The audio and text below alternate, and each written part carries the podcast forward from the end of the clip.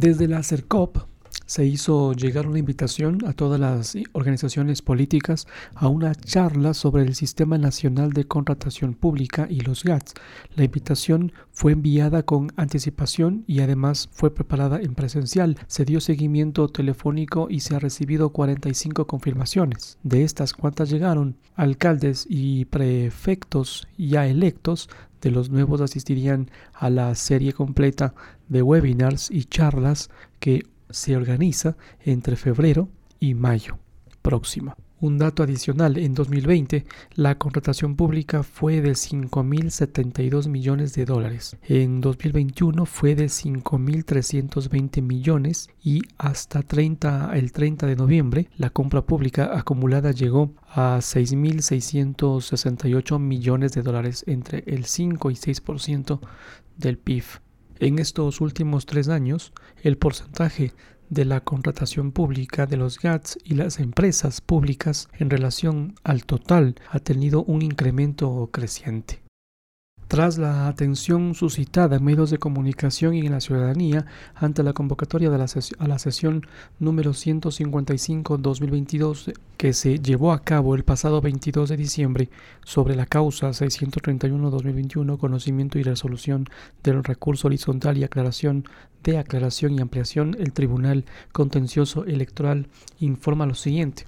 En sentencia de primera instancia dentro de la causa 631-2021 sobre el caso de Jorge Yunda, el juez resolvió sancionar a los infractores con medidas como la pérdida de derechos de participación, destitución y multas. Esta sentencia fue apelada por los infractores por lo que fue puesta para conocimiento y resolución del Pleno del TSE, órgano que en segunda y definitiva instancia ratificó las sanciones respecto a esta sentencia dictaminada por el Pleno del contencioso.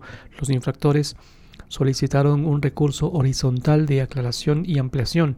Cabe resaltar que este recurso no cambia lo resuelto por los jueces, sin embargo, es necesario que se resuelva para que se pueda ejecutoriar la causa el presidente del Tribunal Contencioso Electoral, en cumplimiento de la obligación institucional de administrar justicia y concluir las causas, convocó a la sesión número 155-2022 para que se ponga en conocimiento del Pleno del recurso de aclaración y ampliación. Sin embargo, el Pleno no se ha instalado en dos ocasiones por falta de quórum y en la convocatoria efectuada el 22 de diciembre del 2022, pese a haberse instalado la sesión, el juez sustanciador dispuso su clausura sin someterla a votación de los otros miembros. En este sentido, reiteramos que con la finalidad de garantizar el debido proceso, es responsabilidad del Tribunal Contencioso Electoral finalizar todo proceso jurisdiccional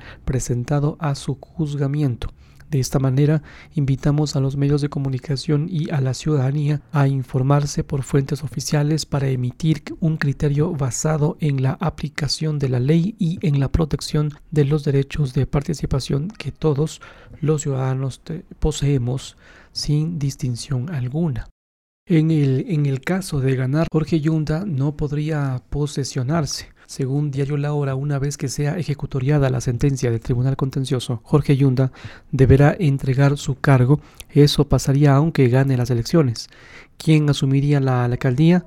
Las demoras del Tribunal Contencioso frente a la sentencia de la pérdida de derechos políticos de Jorge Yunda hicieron que pueda candidatizarse nuevamente para ser alcalde de Quito. Sin embargo, y aunque todavía no se ha ejecutoriado su sentencia, los recursos que aún deben resolverse no cambian lo decidido, es decir, que si Jorge Yunda llegara a ganar, la alcaldía de Quito no podría posesionarse o debería dejar el cargo en medio de sus funciones, tal como pasó en 2021 cuando se fue destituido. Por, por otra parte, si Yunda queda suspendido, de ejercer la, política en medio de la campaña electoral, él podría continuar en este proceso, pues la ley orgánica electoral establece que las candidaturas son irrenunciables.